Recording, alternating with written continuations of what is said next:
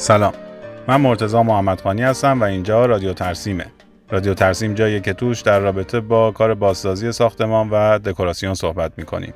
این اپیزود سیزده همه که در اواسط اسفند ماه نود و هشت داره ضبط و منتشر میشه.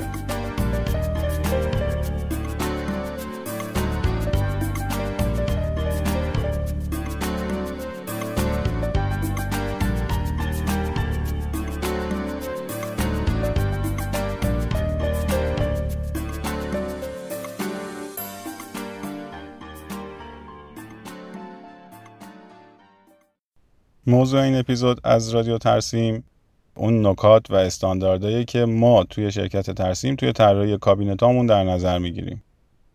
بیشتر مواردی که توی این اپیزود در موردشون صحبت میکنیم رو هم خانم مهندس ابو طالبی زحمت کشیدن و آماده کردن، چون که اصلا ایشون سرپرست تیم طراحی هستن و من صرفا دارم این موارد رو بازگو میکنم خدمتتون. توی اپیزود قبلی در رابطه با استانداردهایی صحبت کردیم که حتما باید توی کابینت رعایت بشن. یعنی اگه رعایت نشه یا کابینت اصلا قابل استفاده نیست یا مشکلات زیادی توی استفاده ازش داریم. خب من پیشنهاد میکنم که اگه اون اپیزودو نشنیدین اول اونو بشنوید، چون به نوعی پیش نیاز اینه. اگر اونو ندونیم یه جورایی مواردی که الان میخوام در موردش صحبت بکنیم اصلا کلا بی‌مورده. خب حالا فرض کنیم اون استانداردها رو میدونیم و رعایت میکنیم، اما بعد از اون چی؟ اون جایی که ایده های ما میتونه معنی پیدا کنه، سلیقه ما میاد توی کار، اون جاها چی کار میکنیم؟ ببینید هر کسی، هر طراحی مسلما برای خودش یه به هر حال استانداردایی داره، یه سلیقه‌ای داره، یه چیزایی در نظر میگیره. ما اون چیزی که صحبت میکنیم چیزایی که خودمون میدونیم و ممکنه درست باشه، ممکنه غلط باشه یا کسای دیگه جورای دیگه انجام بدن. ولی میخوام در این مورد صحبت کنم. یه مثال ساده بزنم. ببینید ما معمولاً اگه آشپزخونه کوچیک باشه پیشنهاد میکنیم که کلاسیک نباشه. چرا؟ چون کابینت کلاسیک فضای پرت زیاد داره. مثلا اینکه توی کار کلاسیک شما کلی ستون و سرستون و اینا داری. خب فضا رو از بین میبره. یا اینکه شما باید تقارن داشته باشی. یعنی کل کار و نما رو وقتی در نظر میگیرین یه خط تقارن وسطش داشته باشه. هر چقدر که این تقارن بهتر برقرار بشه بهتره. خب توی کار کوچیک ممکنه که اصلا امکان پذیر نباشه، چون شما یه سری استانداردها دارین که تو اپیزود قبلی در موردش صحبت کردیم و اونا باید رعایت بشه. حالا بعد از اون تازه ما بیایم به بقیه چیزا برسیم. بعضی وقتا وقتی میخوای اون استانداردها رو رعایت کنی دیگه نمیتونی مثلا تقارن رو رعایت بکنی. یا جایی که پنجره زیاد داره و اینها، ما پیشنهاد میکنیم که اینجا کلاسیک کار نشه، به خاطر اینکه توی کار کلاسیک نمیشه زیاد با پنجره و اینا کنار اومد. البته این آلیس کلیه دارم میگم، اما ممکنه که یه جایی اصلا آشپزخونه کوچیک باشه یا پنجره و اینا هم زیاد داشته باشه و بشه کلاسیک کار کرد، ولی به عنوان یه کلیت ما این فرض رو در نظر میگیریم. یا مثلا اینکه طراحای ما عادت دارن که اول مبلمان آشپزخونه رو میچینن با استاندارد منطقی، استانداردی که اپیزود قبلی صحبت کردیم. بعد تازه شروع میکنن به طراحی. یعنی اول میگن سینک اینجاست، گاز اینجاست، مثلا ماشین لباسشویی و ظرفشویی و فلان هر چی که داریم کجا قرار میگیره، یخچال و اون چیزایی که باید توی هر کابینتی باشه دیگه. حالا بیایم با توجه به این بیسی که داریم ببینیم که سلیقمون کجا میتونه کار بکنه، حجم سازی کنیم و اینا. مخصوصا دوباره اگه آشپزخونه کوچیک باشه خب حتما باید اینو توش رعایت کرد دیگه.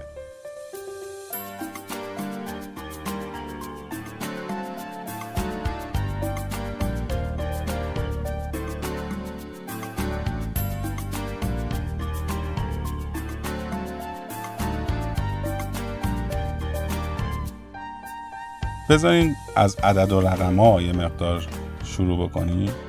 مثلا توی اپیزود قبلی گفتیم که استاندارد کابینت دویست و بیست سانتی متره، ولی ما معمولاً دویست و چهل سانتی متر می‌گیریم. هم فضا رو بیشتر می‌کنه، هم کابینت رو رعناتر می‌کنه، کشیده‌تر می‌کنه قدشو. ما بعضی وقتا بلندتر یا کوتاه‌تر ممکنه بگیریم، ولی اونا دیگه به اون شرایط طراحی بستگی داره. یعنی این دویست و چهل استانداردیه که خیلی‌ها رعایت می‌کنن و ما هم رعایت می‌کنیم، ولی جزء استانداردهای پایه‌ای کابینت نیست.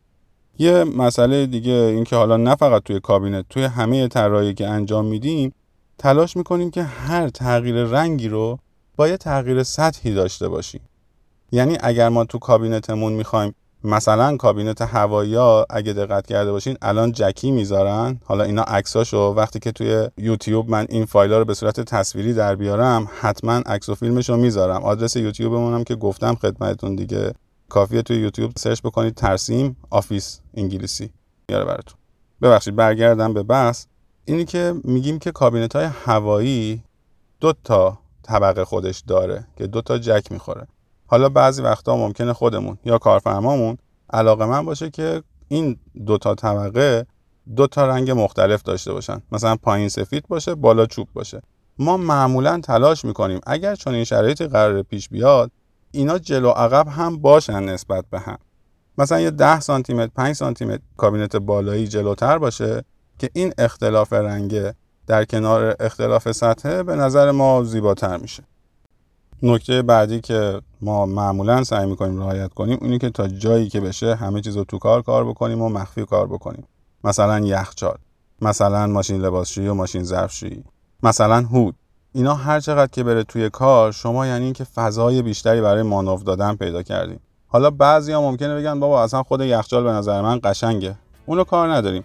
ولی دیدگاه ما اینه که هر چقدر همه چی بره تو کار و مخفی باشه ما یه سطح یه دستر داریم، روی این پیوستگی سطح و حجمی که داریم کار میکنیم بهتر میشه ما افتاد.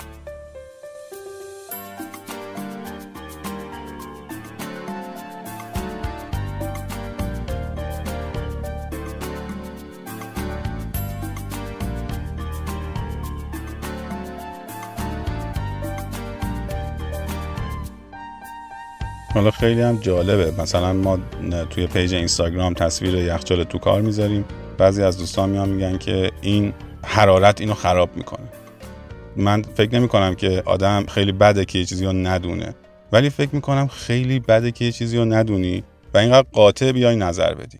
یعنی مثلا شرکت بوش، شرکت آیگه، اینا نفهمیدن که این نباید مثلا تو کار باشه، تو فهمیدی، بعد اینقدر با اعتماد به نفس بالا هم اومدی داری اینو اعلام میکنی. این نکته همیشه اذیت هم کرده، ولی خب نمیشم دیگه، حالا آدم نمیدونه چی بگه دیگه. فکر میکنه مثلا این یخچال معمولیه که روش در گذاشتن، اصلا حتی تا حالا تصور نکرده که ممکنه یه همچین چیزی ساخته شده باشه، ولی خودش رو محق میدونه که بیاد دیگران رو مسخره کنه، بهشون بخنده که تو تازه کاری، مثلا نمیدونی که یخچال تو کار بذاری خراب میشه، بگذاریم.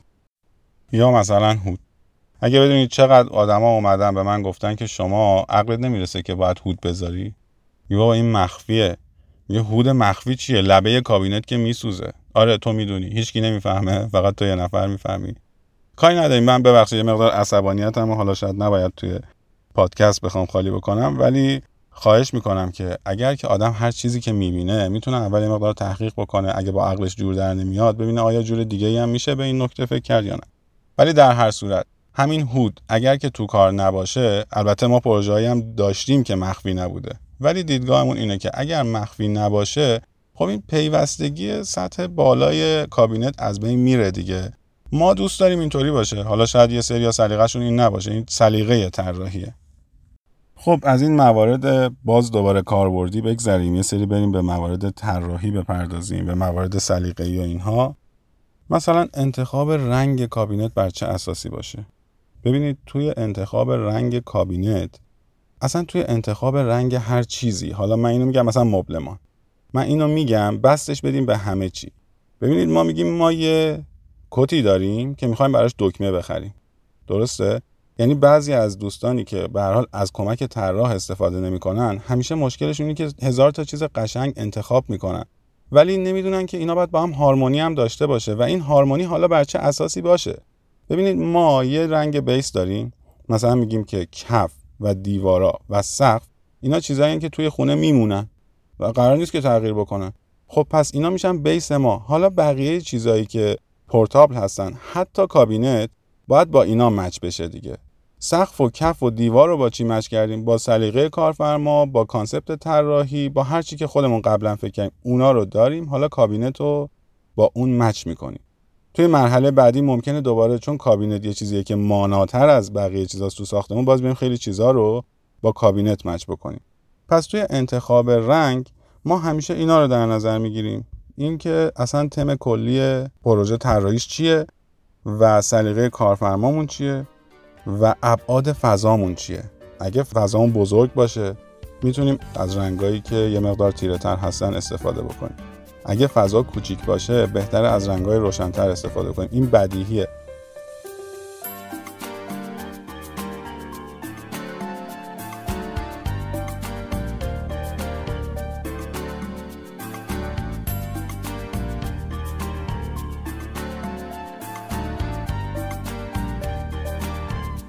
اگه فضا کوچیک باشه خب قاعدتاً بهتر از رنگ‌های روشن استفاده بکنیم دیگه.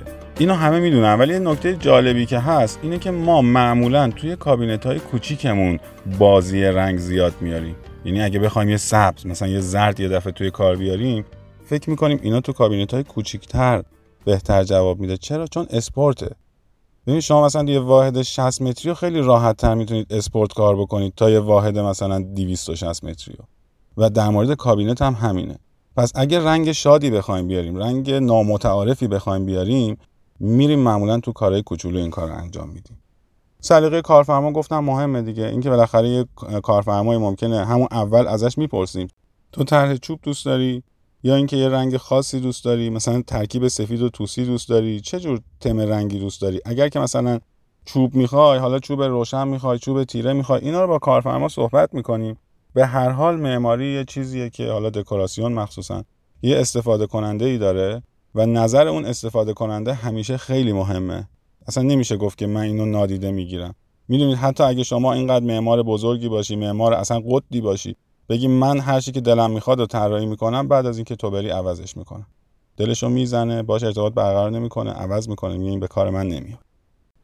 این نکته ریزی که توی طراحی‌ها ما در نظر میگیریم استفاده از دستگیره است. ما معمولا توی پروژه هامون سعی میکنیم که کابینت هامون دستگیره نداشته باشه. دستگیره به صورت شاخه‌ایه. باز توی کانال یوتیوب میذارم عکس و فیلماشو. دستگیره های پایین به صورت شاخه‌ای ان، مخفی هستن. بالا هم که کلا دستگیره نداره. یه کوچولو در کابینت رو بلندتر میسازن. مثلا به شرکت مانیفون که ما باش کار میکنیم.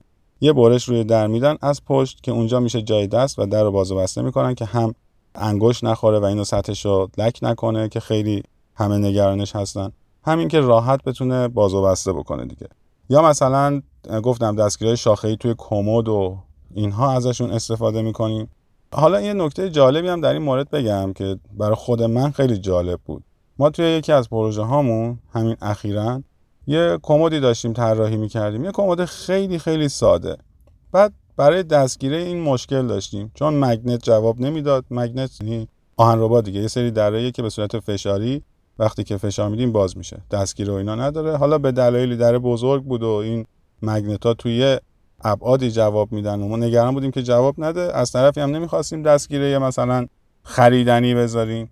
گفتیم که چیکار کنیم، بیایم با چوب یه دستگیره درست بکنیم براش. و این دستگیره رو وقتی که درست کردیم خیلی برای من جالب بود. یه پروژه‌ای که دویست میلیون تومان هزینه کمد کابینتش شده بود، اون کارفرمای ما توی اون پروژه میگفت که من هیچ چیزی رو به اندازه این کمد دوست ندارم و توی این کمد هیچ چیزی رو به اندازه این دستگیره دوست ندارم. میخوام بگم چیزای ساده دیگه. حالا یه آنیه که یه لحظه طراح به یه نتیجه‌ای توی ذهن خودش میرسه و خیلی هم میتونه که نظر کارفرما رو جلب بکنه، نظر مخاطب رو جلب بکنه. مسئله بعدی انتخاب سینک. سینک قدیما به این صورت بود که یه سری سینک بهشون میگفتن سینک روکار، صفحه بریده میشد. تو اپیزود قبلی هم گفتم دیگه، الان اصلا نیست، باش کاری نداریم. ولی سینک گرانیتی، سینک توکار معمولی و سینک زیر صفحه، سینکایی هستن که الان خیلی طرفدار دارن و همیشه ما با کارفرمامون این چالش رو داریم که کدوم خوبه کدوم خوب نیست، به طرح میاد نمیاد. مثلا توی کارهای کلاسیک شاید بهتر باشه که از سینکای گرانیتی استفاده بشه، گرچه که من خودم جنسشون رو اصلا دوست ندارم، به نظرم کاربردی نیستن، ولی رو مسئله طراحی داریم صحبت میکنیم. یا حتی یه سری سینک هست من توی ایران ندیدم تا حالا، ولی توی کارهای خارجی خیلی هست، اصلا سینک چینیه جنسش، یعنی مثل سینک روشوییه، ولی من تو ایران ندیدم. برای کارهای کلاسیک خیلی استفاده میکنن، حتما خودتون هم دیدین، باز عکسش هم میذارم توی یوتیوب. برای کار کلاسیک بهتره اینا استفاده بشه. برای کارهای مدرن ما معمولاً پیشنهادمون اینه که سینک زیر صفحه استفاده کنیم. شما دو تا حفره می‌بینید. باز دوباره عکساشو فقط توی یوتیوب میتونم براتون بذارم. یا اگر دیگه طرف اصرار داره که سینی داشته باشه سینکش، چون سینک‌های زیر صفحه که سینی ندارن. بعضی وقتا روی صفحه روی شیارایی میزنن شکل سین که اونم زشتش میکنه. ولی اگر که بخوایم سینی داشته باشه از سینک‌های دستساز استفاده میکنیم. سینک‌های دستساز چطورین؟ تمام زوایاشون صافه. مثل اون سینک‌های قبلی کلی کش و قوس ندارن. خیلی صاف و مستطیلی، مکعبی و اینان یه فرمت مدرنی دارن. شاید عجیب باشه ولی همین انتخاب سینک، انتخاب گاز که مثلا مبله باشه نباشه و اینا خیلی زیاد میتونه تاثیر داشته باشه توی کیفیت نهایی اون چیزی که ما میبینیم از لحاظ بصری. یعنی تو که میبینی شاید ندونی که حالا چه چیزایی اینجا رعایت شده که خوبه یا خوب نیست، ولی این این یه مورد چیزیه که خوبه. استفاده از فارسی برا، اینو حتما واقعا من باید به صورت عکس توضیح بدم چون که نمیتونم بگم نما حجمی و فارسی بر. یعنی اگه جای جای کمدی داریم تصمیم بگیریم که آیا دور این کمد میخواد یه قاب باشه یا نمیخوایم که یه قاب باشه. اگر نخوایم که اون اصلا میشه طراحی خیلی مینیمال و منم خودم خیلی دوست دارم ولی کار هر کسی نیست که بتونه اینو تمیز در بیاره. ولی اگر که خواستیم ما معمولا یه کاور شش سانتی متری دور تا دور کار میچرخونیم. خیلی از دوستانی که کار ساخت کابینت انجام میدن نمیتونن این کارو انجام بدن یا تمیز نمیتونن در بیارن. ببین اینجا مسئله ساخته ولی دست و بال طراحو میبنده. اصلا دکوراسیون واقعا دیگه خیلی خیلی زیاد همیشه طراحی و ساختش با هم درگیره دیگه، نمیتونی هر چی دلت خواست برای خودت بکشی، محدودیت‌ها زیاده. اینه که یه حجم شش سانتی متری دور تا دور کار میچرخه، بهش میگن نمای فارسی. فقط عرض میکنم میتونم با عکس اینو براتون توضیح بدم. و اون نمای فارسی اگر که نباشه کارو زشت میکنه. کابینت کارهایی که نمیتونن کارو تمیز در بیارن معمولا کاری که انجام میدن اینه که یه نمای دوبل میذارن، یعنی دو تا تیکه ام دی اف رو میچسبونن بهش، یه نوار پی وی سی میخوره روش. باز مجدد من اینا رو فقط با عکس میتونم توضیح بدم، ولی یه نمای دوبل میذارن که اصلا اون زیبایی رو نداره.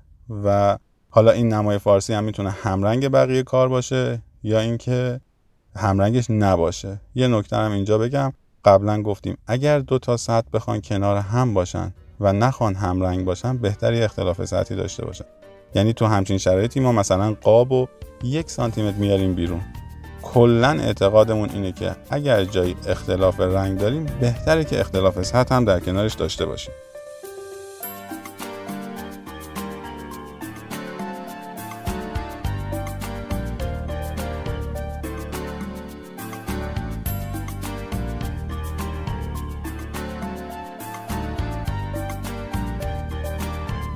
موضوع بعدی که باز بهش توجه میکنیم مدل جزیره یا مدل کانتره.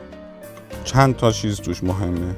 یکی این که با نشیمن باشه یا بدون نشیمن باشه، یعنی این که بتونیم پشتش بشینیم یا نشینیم.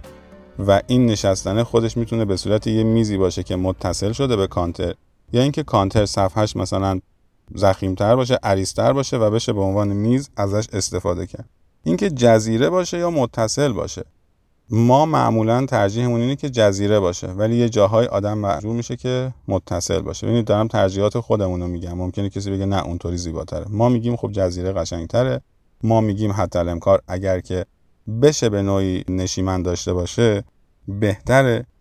و مسئله بعدی در رابطه با ارتفاعشه. وقتی که نشیمن داره خب ما که میگیم بهتره نشیمن داشته باشه. حالا که داره آیا ارتفاعش نود سانتی متر باشه یا هفتاد و پنج سانتی متر؟ نود سانتی متر ارتفاع استاندارد کانتره، هفتاد و پنج سانتی متر ارتفاع استاندارد میز ناهارخوریه. حالا شما یه چیزی داری که تلفیق این دوتاست. خیلی جاها همین میتونه بازی حجم برات ایجاد بکنه. یعنی کل کانتر نود سانتی متر باشه ارتفاعش، قسمت نشیمن رو با یه ترفندی تبدیل بکنی به یه میز ناهارخوری، مثلا در ساده ترین شکلی که الان به ذهنم میرسه L که هفتاد و پنج سانتی متر و شما میز ناهارخوری میتونی پشتش بذاری. خب این خیلی عالیه، ولی مشکلش چیه؟ مشکلش اینه که فضای زیادی میخواد دیگه، چون هم یه کانتر داری و هم یه میز ناهارخوری داری. ولی حالا اگر که نتونستیم این رو هم اجرا بکنیم، میتونیم همون کانتر رو یه قسمتیشو به صورت نشیمن در بیاریم، صندلیای پشت کانتری پشتش قرار میگیره. ولی نمیشه که فقط هفتاد و پنج سانتی متری داشته باشی. میشه ها، از لحاظ میشه اجرا کرد، ولی با اون استانداردهای قبلی مشکل پیدا میکنه. و اینکه اکثر خانوما از کانتر به عنوان میز کارشون استفاده میکنن موقع آشپزی یا کارهای دیگه. اینه که بهتره که ارتفاعش نود سانتی متر باشه که آدمی که سر پا ایستاده بتونه راحت کاراشو روش انجام بده. یه نکته هم بگم که وقتی که میخوایم برای کانتر نشیمن در نظر بگیریم با هر کدوم از اون حالتایی که فکرشو کردیم، نکته‌ای که مهمه اینه که تقریباً هر فرد برای نشستن شصت سانتی متر نیاز داره.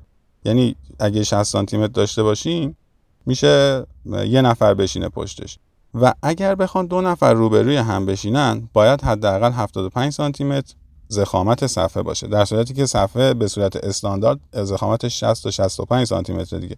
پس صفحه‌مون یه مقدار عریض‌تر میشه.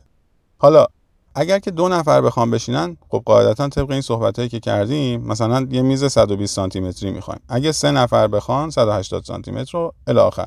ولی نکته‌ای که هست این که هرچی تعداد میره بالاتر ما میتونیم یکم کلک بزنیم. یعنی مثلا سه نفر پشت یه میز صد و شصت سانتی هم میشینن.